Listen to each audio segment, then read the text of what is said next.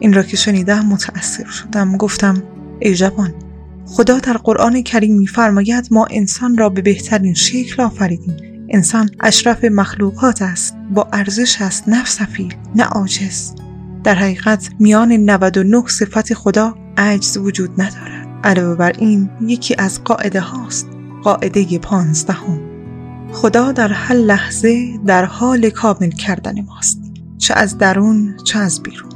هر کدام ما اثر هنری ناتمام است هر حادثه ای که تجربه می کنیم هر مخاطره ای که پشت سر می گذاریم برای رفع نواقصمان تحریزی شده است.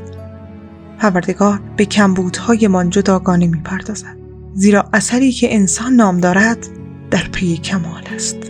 روستایی چشمایش را باز و بسته کرد بعد پرسید نکند تو هم برای گوش دادن به موعظه آمدی. اگر اینطور است همین الان باید راه بیفتی می‌گویند امروز از همیشه شلوغتر می شود اما عجب خطیب بزرگی است مگر نه؟ همین که فهمیدم دارد درباره کسی حرف می‌زند کم مانده بود قلبم بایستد. حالا بگو ببینم موعظه های مولوی چرا اینقدر طرفدار دارد؟ روستایی مدتی سکوت کرد. چشمانش به افق خیره ماند. انگار ذهنش همانجا بود و هم هیچ جا. بعد گفت بلاهای زیادی سر ده ما آمد. اول قحطی آمد. پشت سرش مغلها از راه رسیدند. سوختند و ویران کردند و به غارت بود بلایی که سر شهر آوردند هزار مرتبه بدتر. مردها را کشتند زنها را بردند. حس می کنم انگار چیز مهمی در درونم از دست رفته. علتش را نمی‌توانم توضیح بدم اما همیشه غمی توی دلم است. خب این به مولوی چه ربطی دارد؟ روستایی آرام و غرق در فکر گفت. همه می‌گویند اگر چند دفعه به موعظه های حضرت مولانا گوش بدهی دلت از غم پاک می شود شخصا من در غمگین بودن عیبی نمی‌دیدم ریا و بازی باعث شادی آدم ها می شود برعکس دانستن حقایق سنگینی و غم بر دل می نشاند در این دنیا آدم هایی که بیشتر بدانند آرامتر و ساکتترند اما نیازی ندیدم اینها را بگویم. به جایش گفتم بیا تا قونیه با هم برویم. تو هم در راه از مولوی برایم بگو.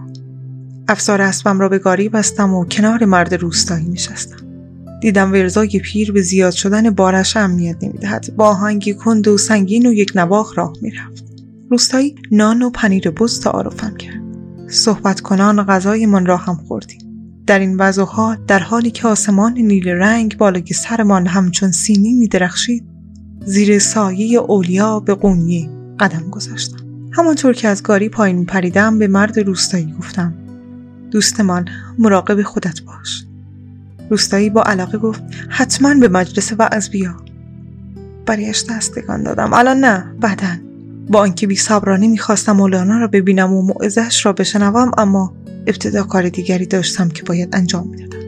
باید شهر را میشناختم و میفهمیدم اهالی قونیه درباره این واعظ بزرگ چه نظری دارند. پیش از دیدن رفیق جان باید میفهمیدم آدمهایی که نمیبیندشان دربارهش چگونه داوری می‌کنند. باید میفهمیدم تا می‌توانستم همه منظره را درک کنم.